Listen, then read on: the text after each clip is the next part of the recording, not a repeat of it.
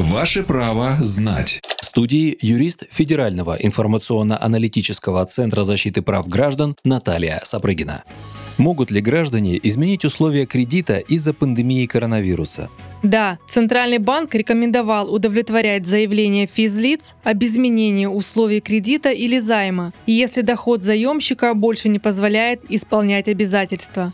Данная информация была размещена на сайте Государственной Думы. Для этого нужно с 1 ноября по 31 декабря 2021 года предоставить банку заявление и документ, подтверждающий заболевание COVID-19 у заемщика или живущих с ним членов семьи. Это касается и тех, кто уже реструктуризировал долг, Важно, штрафы и пени начисляться не должны. Добавлю, что на те же меры поддержки могут рассчитывать субъекты малого и среднего предпринимательства, а также самозанятые.